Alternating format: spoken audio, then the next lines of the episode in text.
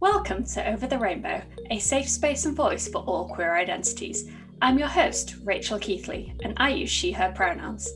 Every Wednesday, we bring you new episodes dedicated to queer representation, education, and activism. Today's guest is Stuart from Rainbow Migration. Stuart uses he, him pronouns. Today, we are talking about the process LGBTQ folk go through when seeking asylum in the UK. Shamefully, the process here is near impossible, with those who do try to claim asylum being subject to awful living conditions whilst waiting for their claim and often being rejected and deported. This subject is an important one, but goes wider than just queer folks seeking asylum. Right now, with the Taliban taking over Afghanistan, many Afghans are trying to flee their country to seek safe refuge in the UK and elsewhere. So it is especially important that we do something about the abhorrent conditions and hostility they are met with once coming to the UK. We can do this by campaigning to allow refugees safe harbour into our country without these ridiculous red tape rules that you'll find out more about today.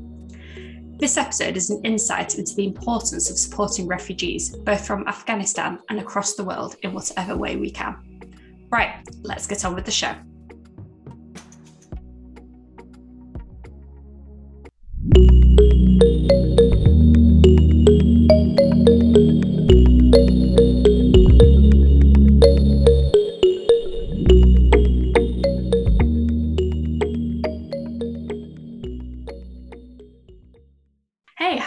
Welcome to Over the Rainbow. Hiya, thanks for having me. Oh, thank you for being here. Would you like to introduce yourself to the listeners? So, your name, pronouns, bit about what you do. Yeah, I'm Stuart. Uh, my pronouns are he, him, and I am a support worker for LGBTQI plus people who are seeking asylum in the UK. Amazing. And we are going to be talking about that more today. But before we do, let's get started by sharing something we've done this week to engage in queer activism or queer education. So, do you want to go first or shall I? Uh, you go first. Sure. Okay. So, this week I was visiting my friends down in Brighton. And for those of you who are, who are not UK based, this is a seaside town on the south coast of the UK, which is viewed as one of the most queer friendly places in the UK. And I certainly felt that way when I was there.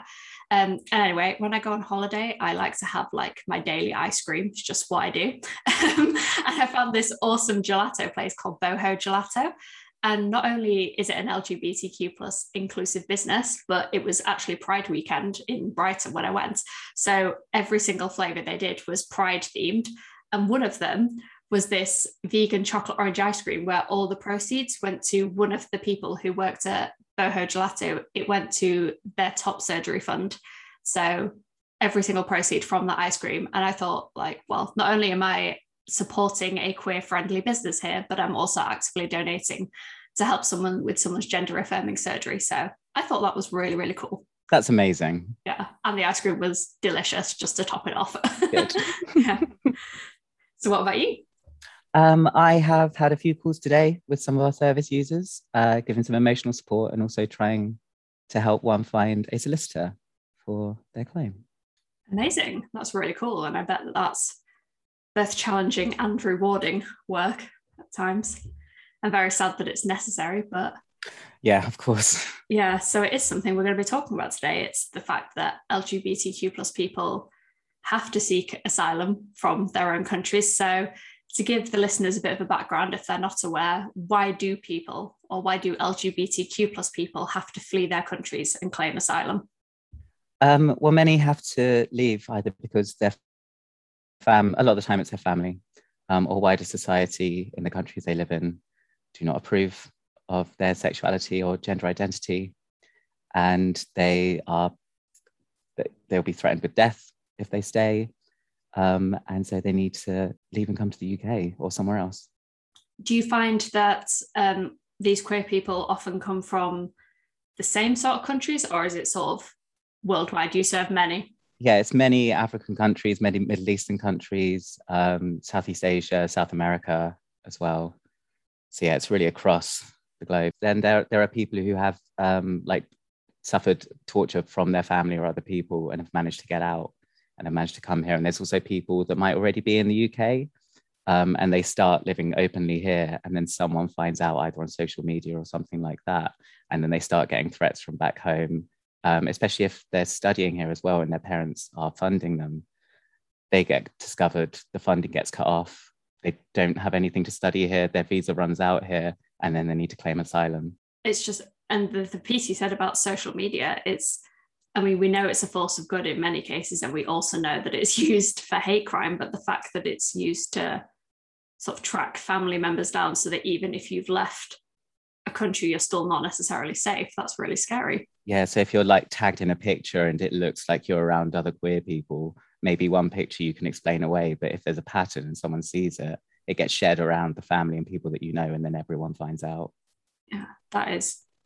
I mean, to even think that you have to live like that, and why? Why do you think it is that this is an issue that's not really spoken about? Because I mean, I've grown up in a relatively privileged position within the UK, in that even if my family didn't necessarily approve, my life was never going to be in danger. Although my family do approve, it has to be said. But why why is this not really spoken about beyond the circle of say the work you're doing? I think I think people are aware of wider issues facing LGBTQI plus people around the world, but I don't think people really put together the um, direct impact that close family and friends actually play in it. Because I think a lot of it is you know, I think we imagine that police might find you and then you might get arrested and put in prison, which is a big bit of it. But I think I think it's about 50-50 that it's the close friends and family that because of their beliefs, either religious or social, that it really is it's it's about um, the honor of the family and there's no protection in the state. So I don't, I don't I mean I think it's it's hard to imagine why it's not wider why it's not more widely reported. I guess I guess we all just live in our safe little bubbles, don't we? And like you say, we know we've probably all seen the pictures of the countries where the death penalty is enforced if you are LGBTQ plus, but we may be often, some of us, not all of us, of course, but some of us may often take for granted the fact that your friends and family are just going to accept you by default, or at the very least, you're not going to be actively in danger from them. Mm. And I think people I think people are aware of like maybe certain countries where it happens, but I think certainly when I talk to people about where where our service users come from, they're often surprised that they're they're coming from Brazil and El Salvador and China. Like, I think people just think of the the sub-Saharan Africa as the only one, and it's or Middle East, and it's not. Yeah, hundred percent. Like when you said Brazil, actually, I mean, having done some research, I, it's not a surprise. But if you'd have told me a year ago, it would have been because I mean, so like we've got the Big Brazil Carnival, which we know queer people actively perform in, participate in, etc. But so yeah, it's almost like you then take for granted the fact that actually there may be pockets of safe spaces, but they're not exclusive to the entire country. Yeah, certainly. So queer people have fled their countries and are wanting to claim asylum. Can you talk about what claiming asylum means? So you can either claim asylum um, when you first get to the country, and you can declare at the border, "I need to claim asylum."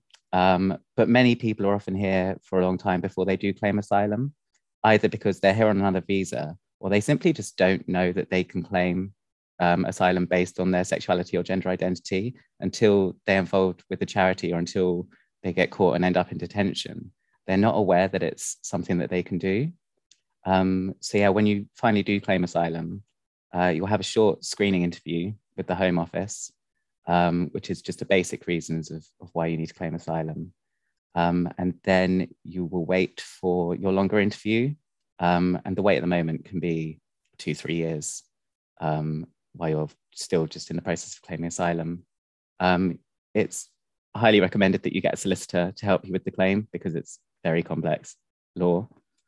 Um, and in that time, you try and gather, gather evidence uh, to demonstrate that you are LGBTQI. Um, and then after your screening interview and you've submitted all your evidence, you can wait another year or so or more for a decision on that. Um, and after that, you can get refused, which is quite a high proportion. The Home Office will just refuse, saying, We don't believe you. Um, and then after that, you can appeal, you can go to court, which again can just take another year or so. Um, and if you win in court, the Home Office can appeal and you can wait for another court date. Um, or if you lose, then you can appeal and wait for another court date. And it can go up and down in the courts for years as well if everyone's still disagreeing. So it, the process can go on for so long. There are so many like problematic points and like challenges and barriers to unpack there. I guess the first one we'll start with is just the sheer length of time that this takes. Are you allowed? So, if we're just talking about the UK specifically, are you allowed as an asylum seeker to stay in the UK while this process is going on? Yes, they will not deport you while you still have an active claim. Um, but during that time, you could be held in a detention centre. Um, but also during that time, you're not allowed to work um, unless if you've been here for over a year, then you can, or your claim's been going for over a year, you can apply for permission to work, but that's only jobs that are on the shortage occupation list, um, which tend to be more highly qualified jobs, of which, if you're from a country where the UK don't recognize your qualifications, you're not going to be able to do. Uh, you can't rent here, so you're dependent on either your friends and family or asylum support accommodation, and you're living on just under 40 quid a week if you do qualify for that support. And if you have any savings above like two or three hundred pounds, the Home Office aren't going to give you accommodation or support until you've used that all up. So essentially, you're left just on the on the poverty line, really dependent and really without any idea of how long it's going to take. Oh my goodness! And I mean, this may be a bit of an assumption here, but is there often a language barrier as well when you're first coming over? Uh, yeah, a lot of the time. Um, there are, I think, and I think that also depends on from which country you're coming from as well. Like if you're from a country where English is quite widely spoken, then you're you're going to be in a better position. But yeah, if, if you're from a country where English isn't widely spoken, uh, you can be dependent on uh, charities having interpreters to help you. And at the moment, we're we're very close to getting an interpreter service, but we don't have one at the moment because they are very expensive. Um, with solicitors, you can get inter- they can claim for interpreters. Um, but yeah, if you're just trying to find out for any help that's going on, it can be very hard to get that if you don't speak English. You've just fled a country where your life is in danger, and now you've got these barriers to face. And one of them that really popped out to me was the fact that they're called detention centers. Like that very much sounds to me like you are being treated like a criminal or a felon. And and many people that I've spoken with, they feel like they are being treated as if they are a criminal.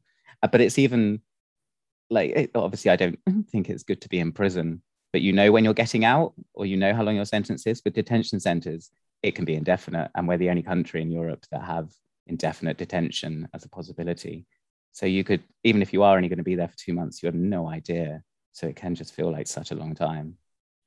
What's the sort of comparable situation like in other European countries? How do do they deal with it better? Uh, yeah, well, most don't have detention centres like we do. And even if they do, there's a time limit on how long they can actually hold you and then they need to release you into accommodation. Whereas we can just hold you in detention for years. And I assume it's not like high quality five star Hilton hotel. No, detention is essentially um, it, it's prison like. Just the fact that we're even allowed to do that to another human being who's coming and trying to ask for help yeah, they're completely just looked upon with suspicion um, and then held. And especially if you're LGBTQI, you're being held with people who might be from the same country as you, who are claiming for different reasons, who are the exact people that you are running from. So you're likely to experience some kind of abuse if someone finds out uh, about your sexuality or gender identity, which I, and I think it, it's no one want no one should have to hide but I think especially if um, for trans service users, it can it, it could be so much more obvious straight away that you are trans. There's there's no hiding, and the abuse can just come from the moment you set foot in there. I keep thinking that like I can't be more shocked, and then you share something like that, and it's it's terrifying, yeah, it's, isn't it? It's really not not a good situation. No.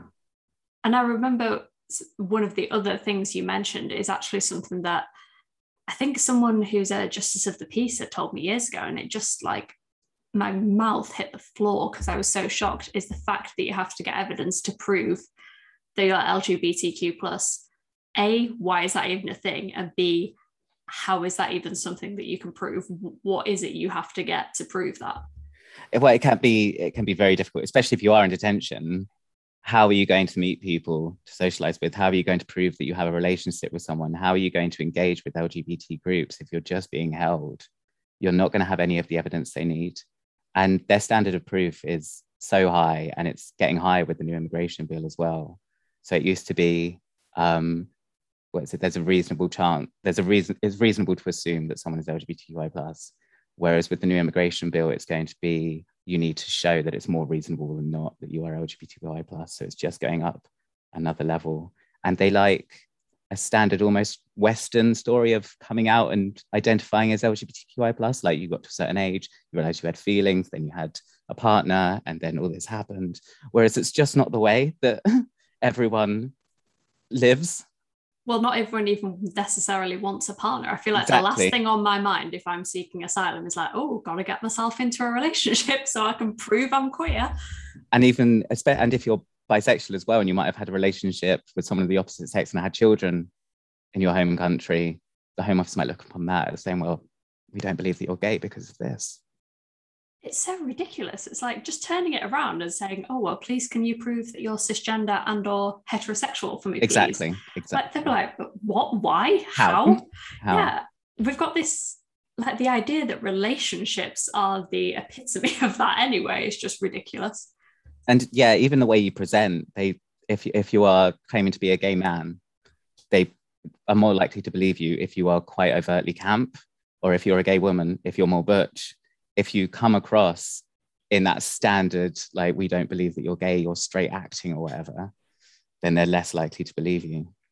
I mean, way to fuel the stereotypes, isn't it? Yep, it's completely based on stereotypes is this based in some kind of mad fear that there's going to be people claiming asylum who are not queer?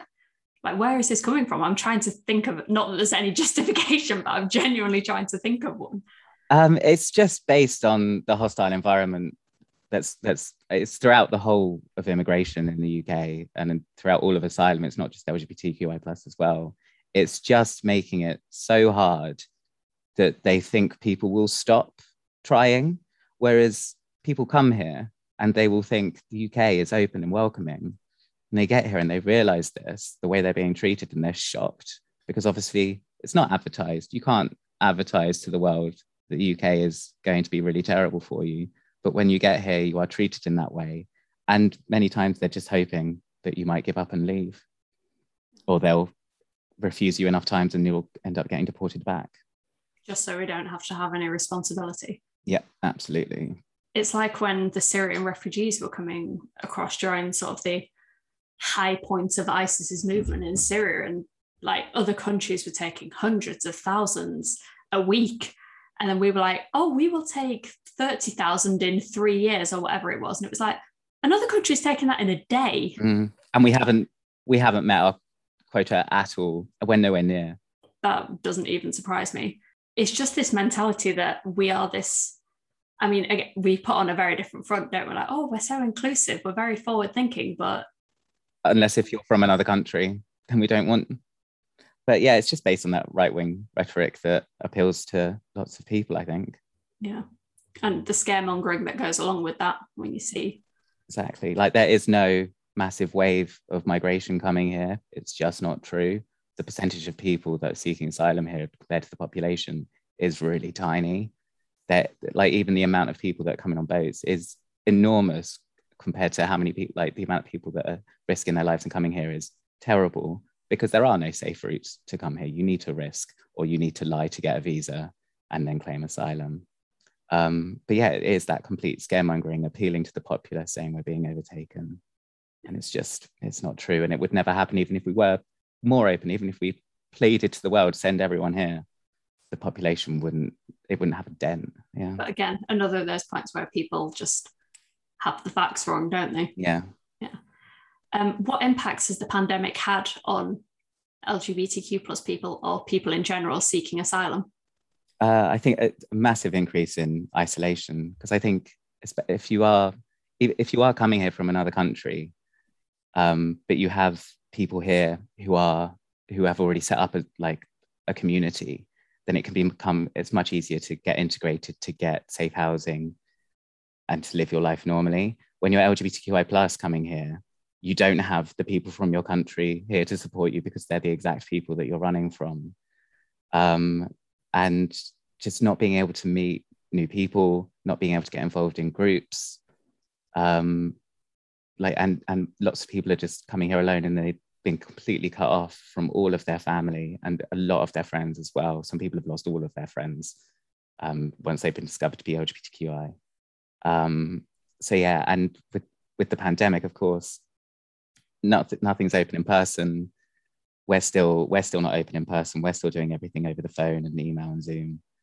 Um, and yeah, there's just sort of there's no respite from just that isolation and loneliness, which I think was already massive in the LGBTQI plus community, which has just completely been exacerbated in the pandemic. And what effect? I assume it's had quite a big effect on people who haven't even started the process. You know, countries just shut their borders was there at one point in like the midst of the pandemic just no one even managing to get to the country to claim asylum? Oh yeah there, I mean, yeah there was obviously with with all the flights and stuff stopped but people people were still coming over and people were still claiming asylum but certainly the numbers dipped.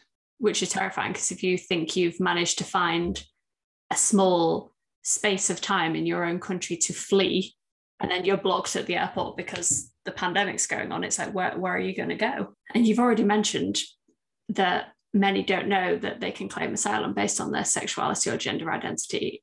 Why is it that people don't know this? Is it just not widely advertised? Yeah, I think it's not widely advertised. I think it's just not something that they would have been aware of in their in their own country anyway, with it being criminalized. And I think people do have this view of asylum as like I I need to come from somewhere that's war torn, or I need to have been actively pursued by the state in some way. Um, so yeah, I think it's just something that people don't don't really think of or or aren't even comfortable to talk about. Um, so you might do your first, you might claim asylum initially based on a fear of persecution because of your political beliefs or activate or um, activities. Um, and that might get refused. And then they'll be having a conversation with their solicitor or someone else a while down the line, and it will finally come out that they're gay um, or LGBTQI plus, and it would just be something that they never realized. Like because they uh, i think a lot of the time you think you already have a valid claim you are already under threat of persecution. It's just not something that would cross your mind that why would my sexuality or gender identity be more important in this way than my political beliefs or previous experiences? Yeah. Yeah. I guess it's just this strange list and hierarchy of things that our country and i guess other countries have that are, these are the reasons you can claim asylum um, so, what do you do at Rainbow Migration to support LGBTQ plus asylum seekers? Um, so, as a support worker, it's mostly emotional support, which is all uh, remote at the moment. Um, and we also run uh, support groups, uh, which are on Zoom. Um, and we also have a, a legal advisor um, who can talk them through their cases, give them all the information they need to know, and then we can help them find a solicitor if they're in London we can make referrals for them. Uh, we can also help with different issues around their uh, like accessing health or safe housing. Um, but yeah, the majority is is definitely just speaking to them, just being there as someone to talk to.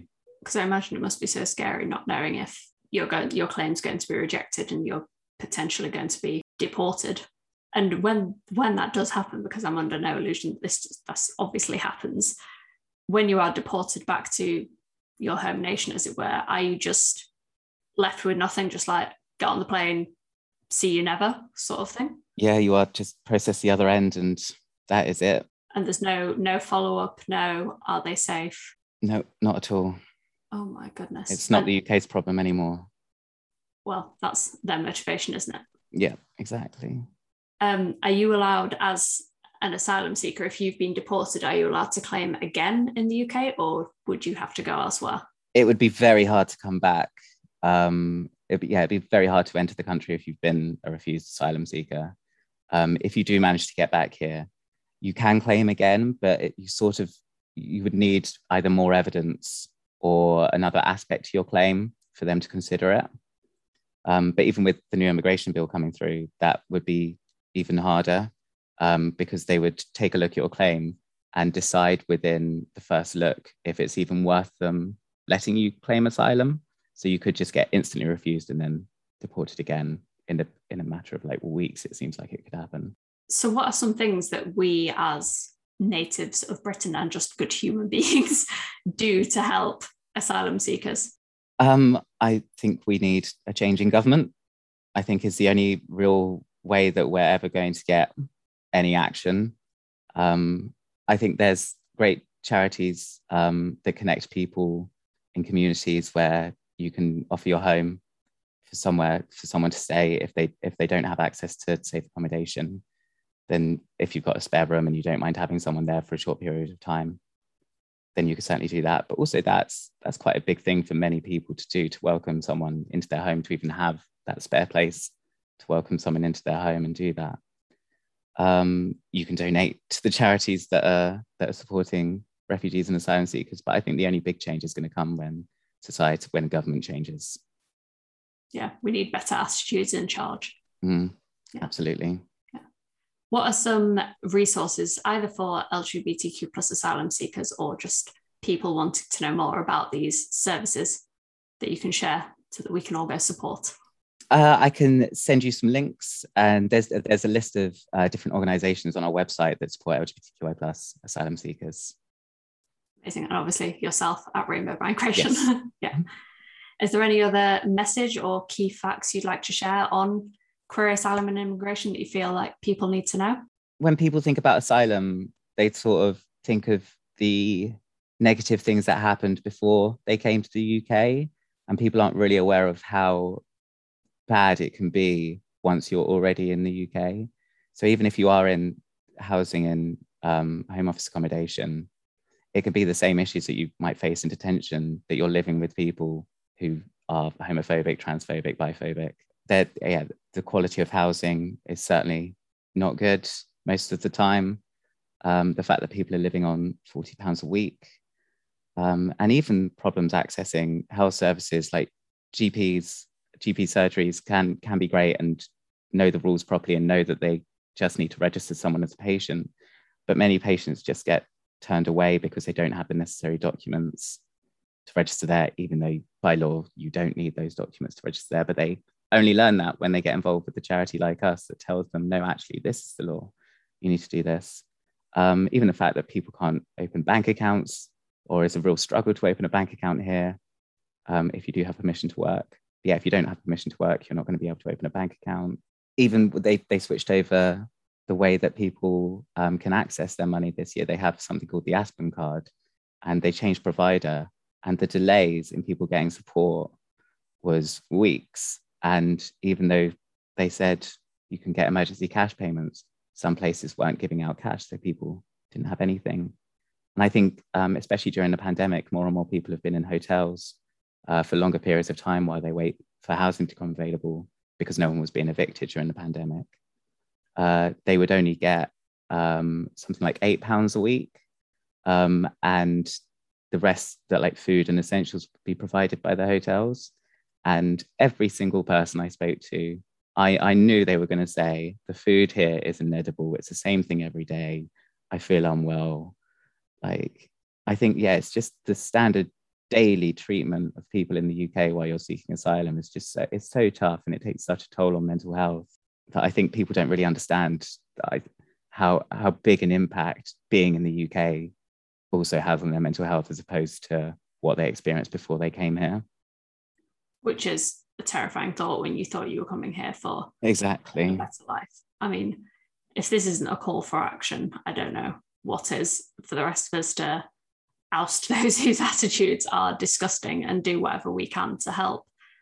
Because, I mean, all you have to do is think about if you were in their shoes and their position, you would want someone to help you when not even not even as serious as if your life is on the line. Just if if if people are discriminating against you for your gender or your sexuality, you would want help and a safe place. Yeah, completely. I think I think it's just it's I, I think our service users are just the most incredible people who have already endured so much and then can go through this system for years and still have hope and still work towards it, even with degrading mental health and physical health a lot of the time, and still push on. I think it's I think they're just absolutely inspirational, incredible people. The resilience of some people is it's amazing. And I yeah, I I don't I, I would be absolutely terrified to seek asylum in a place like this, having worked in it. Is shameful when we think that we are one of the most forward thinking, liberating, equal societies in the world. Yeah.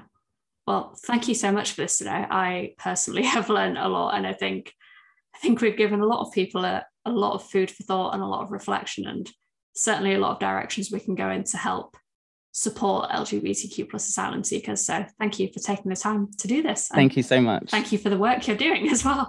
Thank you so much for listening today. New episodes are available every Wednesday, so please do download, share, and hit that subscribe button so you don't miss a thing. If you have any questions or feedback, please contact the podcast on social media. We are on Instagram at at underscore over the rainbow podcast, Twitter at over rainbow pod, and Facebook at Over the Rainbow Podcast 13. Have a queer week, and I'll see you next Wednesday.